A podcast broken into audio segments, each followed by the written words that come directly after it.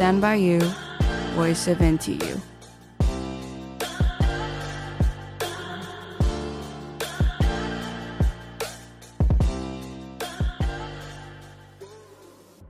欢迎收听台大之声，我是主持人凯欣。大家知道这学期的学生会啊，有在学术部底下新成立了一个转型正义小组。今天呢，我们就邀请到学生会的副会长林谦来为我们介绍这个新成立的小组。主持人凯欣好，线上的听众朋友大家好。你好。首先，相信大家都有听过“转型正义”这个词，这好像对大家来说都不陌生。但有没有人也跟我一样，其实有一点似懂非懂？那林谦，可不可以请你先解释一下什么是转型正义？好，谢谢主持人哦。就说到转型正义，大家一定想到说啊，它就是来用来对付国民党，或者说中立一点是处处理国民党在战后在白色恐怖在戒严时期留下来的一些历史的问题。那事实上，事实上，台湾会引入这个概念，的确是为了要用来处理这一段国民党执政的期间，它造成的一些历史或是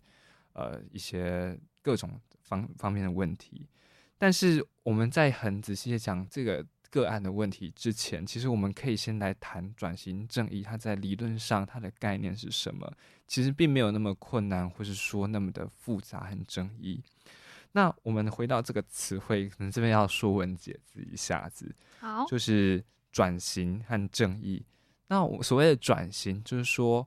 国家从威权政体到民主政体之间，它。经历了国家体制的变化，国家体制的变化带来的是说，整个社会、整个人民，因为受到国家不同的体制，他对法治、他对什么是对的、什么是错的，他的正义观念都会一并的改变。那这样的后果是说，啊、当过去尤其在威权时期，有些事情他可能呃，人民或是国家的这些公务员，他会觉得说。诶，这样做没有错。比如说，以台湾为例好了，过去可能觉得说，我们为了要防止共产党入侵，我们去寻求一些潜在的共谍，去逼供是没有错的，因为保护国家比较重要，取得证据比较重要。但是在经历的国家从一个戒严转型到民主的这样的过程当中，大家想法改变了，我们发现说，其实好像寻求跟逼供也不是那么的重要，因为。第一个，你有可能找错人；第二个，你可能找不到什么资讯。嗯，那即使他是共谍，可是我们也觉得说，我们要用一个呃比较法治的方式来对待他。毕竟你还是有冤错的可能，这就是所谓的正义观念，所谓的想法的改变。所以，转型正义的整个大的想法就是说，那在这样的过程当中，过去一定有一些人他是呃受到不公平的对待。他可能被冤枉了，或者说，其实他可能不呃，真的在那个时候做错一件事情，可是因为他在那个环境下，他不公开审判的一些情况，或是说整个法制不够完备，或者说对共产党过度的恐惧，所以他并没有受到一个合理呃平衡的一个对待。那过去这些人在那个情境下不敢说出自己的受伤、自己的伤痛。可是现在比较自由民主环境，他敢说出来。于是我们认识到说，其实有一批人他是受伤的。那我们的国家基于呃，国家是一个连续的一个执政状态，所以我们要基于国家的责任，我们去补偿这些人，去去帮助这些人疗伤。那同样的，我们也需要去呃，在明确的法律范围内去救责过去的加害者。毕竟，毕竟他们做事情还是。呃，超出现在的法律所允许的范围，嗯，那所以对，所以我们转型正义小组就想说，哎、欸，我们为了要帮助大家了解这个事情，其实没有那么复杂难想，我们透过一些比较柔性的方式，包括粉砖的文字啊，包括电影讲座和访谈，来跟大家讨论这个想法。好，那其实前面有讲到啊，就是嗯，学生会是新成立这个转型小组嘛，之前从来没有过的，是。那我很好奇，就是这个小组成立的目的，为什么要成立？然后动机是什么？然后先前策划多久？没有遇到什么困难的？好，其实，在政府呃，蔡英文政府就是想要成立促转会的时候，我们自己做学生自治的学生会的同学，我们自己就开玩笑说：“哎，因为我们学生会它其实在整个设计上面是高度模仿所谓的中华民国政府体制。”那我们就开玩笑说：“哎，那我们是不是应该也要成立一个促转会来模仿一下？”那原本就是一个玩笑话这样子，嗯、但是刚好因为今年呃新上任的会长，他本身是历史系的。那我们知道说转型这个正义这个东西，它其实是很跟历史学很大的关系，因为你要去重新发掘过去到底发生什么事情，所以他也有很很有兴趣来处理这个问题。嗯，那就在这个机缘之下，我们就成立了所谓出呃转型正义小组。哦，对，那有个重点是说啊、呃，也是去年在整个县市长选举之前。政府的转型正义小组发生了一件事情，就是说，嗯哼，当初的呃处长会的副主委他说，我们这个小组就是要来为选举来清算国民党，这样在类似的话，那这个内部的发言就被外流出去了。于是，当那一次的选举就有一个网络上极为盛传的。一个 slogan 叫做“一一二四灭东厂”，因为他这个所谓的东厂就是说，促转会其实是一个黑机关，他要来民进党政府是要来对抗国民党。Uh. 那于是转型这个东正义这个东西就被蒙上一层阴影，就好像他就是为了针冲着国民党来针对国民党，一个手段，选举手段。对，但其实我们想要告诉大家是说，在转型正义的理论，或者说在全世界那么多转型正义的。case 里面，它并不是一个只是一个政治斗争或是清算的工具，它并不能，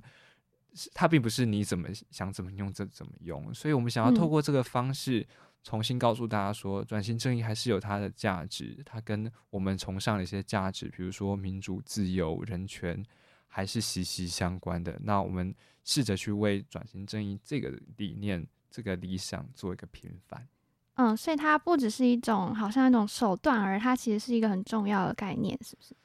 对它，它当然它会有旧责的部分，就是让会让有些人觉得说，哎，那旧责你是不是就是针对国民党啊？嗯、但是其实这就有一些有一件事情，就是说为什么我们讲旧者，就是想就是他们会觉得针对国民党，表示他们自己也知道国民党的确在过去的历史的环境下，他的确是有些。政治的责任或者法律的责任必须去负担。嗯、那于是我们就想把这个事情理清楚说，说当我们已经走到一个比较民主法治的一个环境跟一个讨论氛围的时候，我们可以比较正常的，也能够在充分保障人权的这样的环境下面，我们去重新探讨过去所谓威权政府，或是讲直接一点，就是说国民党的一些责任问题，而不是他不。不是只是无谓的、无条件的、不择手段的所谓的清算这样子。嗯，是。那从创立到现在，我们还是有些困难。最大的困难其实就是，其实我们转型正义小组内部的成员对于转型正义的概念，或是该怎么去做，该就使用怎么样的词汇，该怎么表达，该怎么表示。谁该负责？这个都还是有很大的争议。但是我觉得这就是创立这个小组的最大的价值，就是我们只有唯有通过不断的辩论沟通，才有办法厘清到底我们要怎么看待过去的历史，看待过去的不管是政府还是人还是政党还是谁的责任，这样子。对，其实我很同意，就是透过沟通跟协调，不断嗯，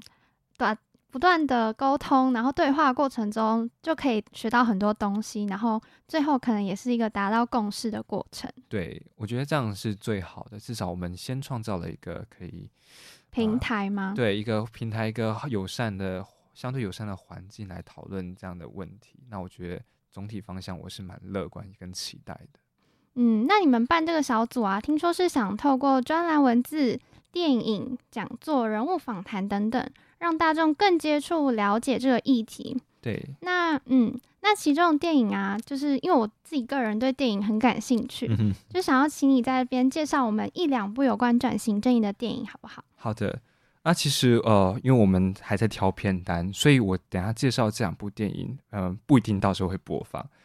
但是我觉得这两部电影跟呃我们常听到一些谈转型正义的电影比较不一样的是，像。如果大家有听过有一部电影叫《汉娜·尔兰：真理无惧》的话，好像有。对，他谈转型正义的方式，就是强强调，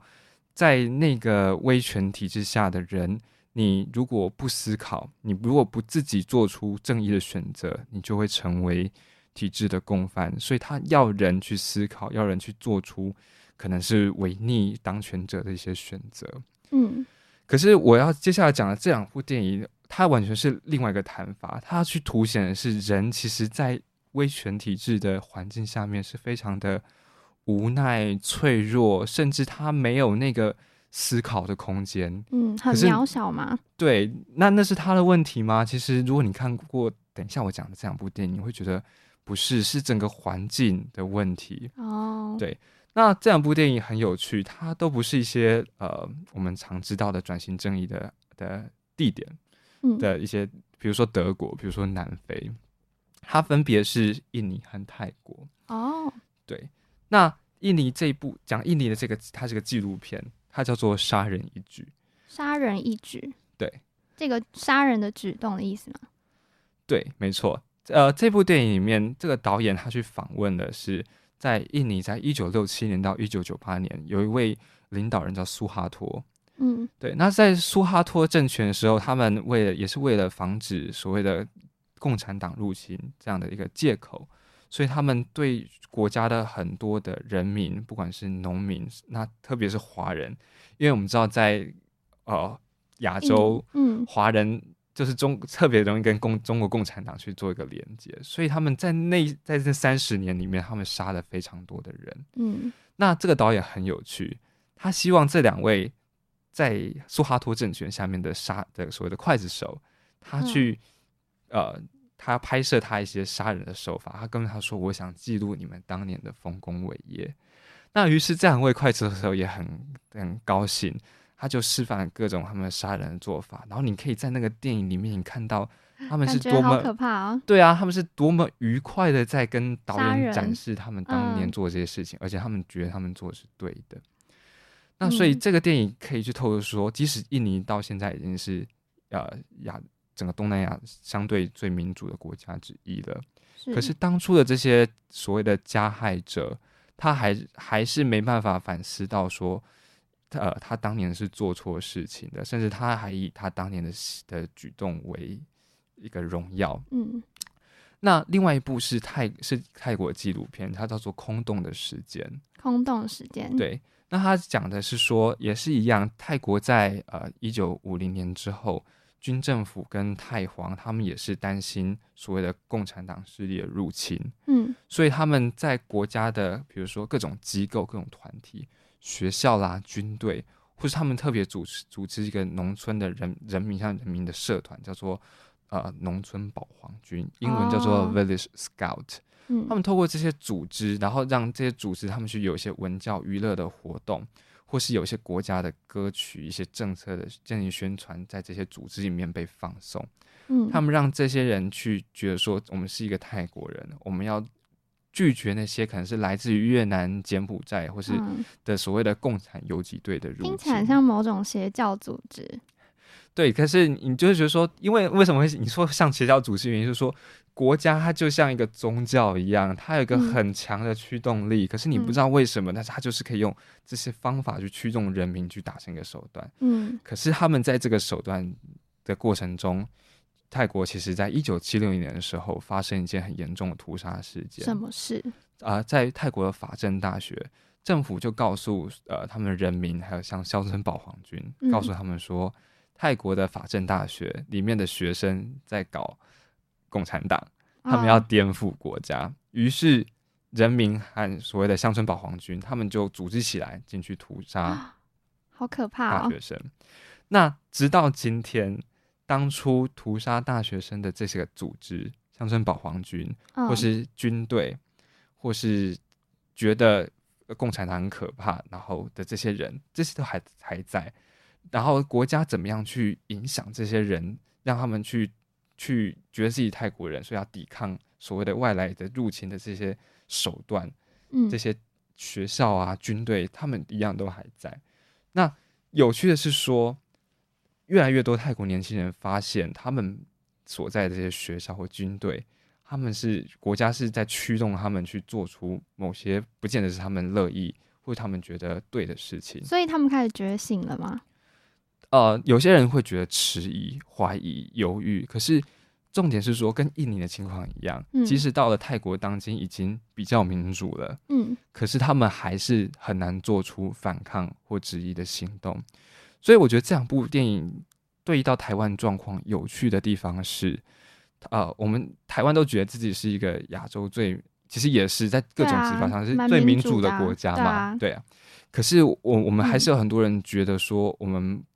不能去呃计计较过去在威权时期，或者说在国民党呃统治时期，我们现在认为是一件错的事情，比如说去因为反共因素去去抓人、去刑求、去不公开审判一些人。我们现在还是有人会觉得说，呃，国家透过所谓的国民教育、所谓的军队，或是所谓的一些。呃，国家意识的宣传，要人民去做什么这些事情是合理的。嗯，那所以我觉得这三个情况就是告诉我们说，其实台湾虽然自己是一个最民主的国家，可是我们跟泰国、我们跟印尼这些好像相对于我们还不是那么民主法治的国家，我们面临一样的情况，就是当我们曾经经历过一个时代。它是国家用它的合法的暴力的威权统治，对，去去要人民做某件事情的时候，而虽然我们已经换了一个想法，换了一个时代，我们正义的观念改变了，好像改变了，可是它其实真的完全改变吗？没有，我们还是在一个过去觉得威权使用那样的暴力是合理的，跟现在去质疑过去这样的拉扯当中，还是有遗毒留下来。对，那嗯。人在这当中，就像我一开始提到的，人是很脆弱，很没办法逃脱这样的结构，因为、嗯、因为这两个力量的互相拉扯的这个这张力还是很紧张，嗯、所以人会犹豫说：“哎、欸，我这样我我这样做，我去反抗国家，我去坚持一个法治，到底是好的吗？还是过去那个情况其实也不错？那相对于。”像我讲到汉娜·艾拉电影，他讲到你应该去反思，应该去反抗，你应该去去对抗那个威权的问题。嗯、其实这两部电影更告诉我们说，我们要非常察觉到很多情况，人真的没办法跳脱那个那个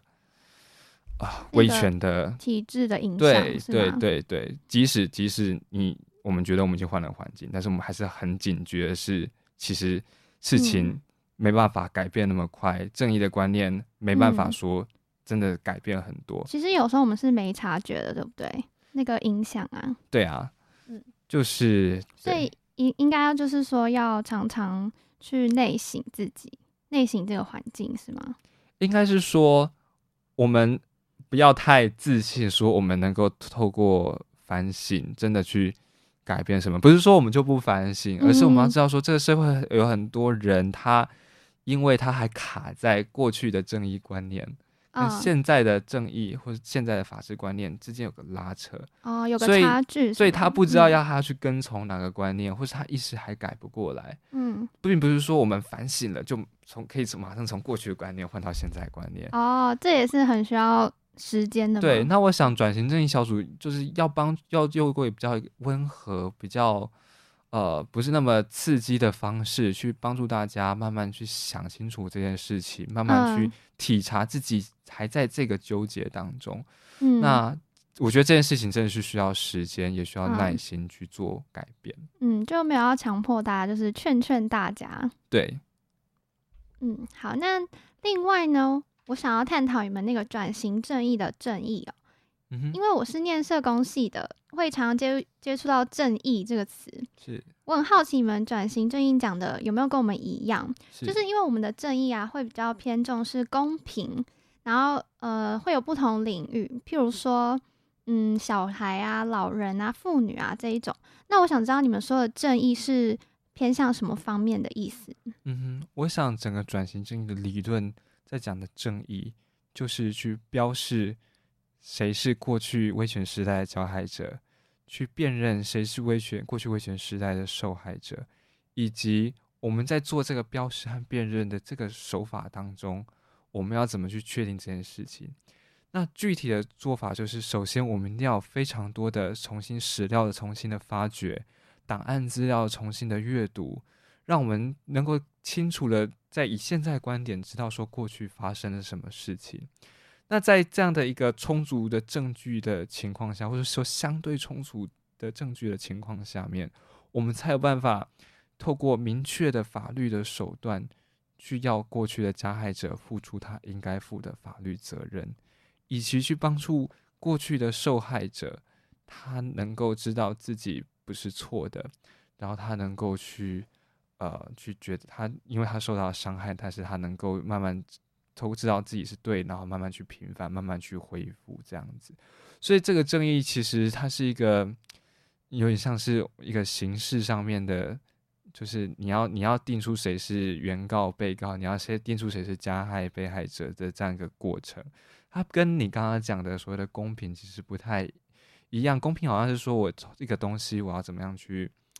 分给大家，可是这个东西就比较像是在告诉、嗯、重新告诉大家说，你过去是错的，但是你现在其实并没有做错。就是你过去觉得自己没有错，可是你在你现在环境要你要认识到你自己过去是不对的这样的一个过程。嗯，了解。诶，那我又想到啊，就是。最近有很多政治人物失言的风波啊，毕竟有有时候遇到敏感政治议题啊，或者是呃需要向大众公开发言的时候，都必须要很小心，然后要避免争议。那你们这种转型正义小组的主题啊，应该又是一种需要谨慎发言的类型吧？对，呃，其实，嗯，所以想请问你们会不会担心这个层面？那要怎么拿捏这种发言的分寸呢？嗯哼。其实我蛮信任我们的转型正义小组的负责人，那他其实一个非常有公共辩论经验，然后他也是担任过其他自治组织的干部，他其实他自己非常的谨慎在处理这些问题。那第二个就是说，其实他们目前主要是运作那个转型正义小组的粉专，他们每篇文章都是经过小组内部讨论。然后修正润稿之后才去产出的，所以他们本身，因为我刚刚早先有提到说，他们本身立场各异，所以透过这个互相润稿讨论过程中，他们产出的发言其实是相对能够顾及到各种可能相左的立场，或是比较不会那么温和，或是走向单一论点比较极端的方向。那第二，那其实我觉得还有个重点是说，如果这个问题它不政治敏感，我们并没有需要去特别成立一个小组处理它，就是因为它在政治上面是相当有争议的，所以我们才需要在学术部下面特别去成一个小组，帮助大家用比较严谨一个学术的一个一个做事的一个方式，想事情的一个方式，去重新认识这个题目，然后去让大家。呃，比较能够理性的讨论这样的一个问题，而不只是流于一些政治的情绪里面。那所以我觉得，我们对越难越艰越困难的地方，就是我们越要往前去挑战的地方。这样子。嗯，我蛮同意你说，就是越困难的地方，就是越要往前挑战跟努力这样子。那今天听完林谦的详细解说分享呢，让人更了解转型正义这个议题，而且呢，也会让人想要持续关注他们粉砖的发文啊，还有有关转型正义这个议题的动向。